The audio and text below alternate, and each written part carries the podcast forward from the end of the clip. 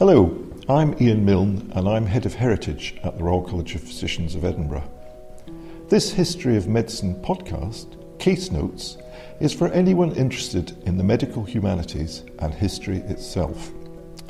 It examines some of the different ways that doctors have thought about health and illness over the past 2,000 years and raises general insights about the origins of modern scientific medicine, the role of medicine in society, and the extent and limits of scientific thinking through the ages.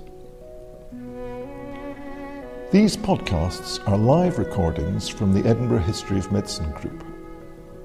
For the past few years, the group has asked academics from across the world to come to the Royal College of Physicians here in Queen Street to present their research. Talks have ranged from lectures about the pioneering anatomist Vesalius to battlefield surgery and modern prosthetics. As these are recorded lectures, in some the speaker will reference slides.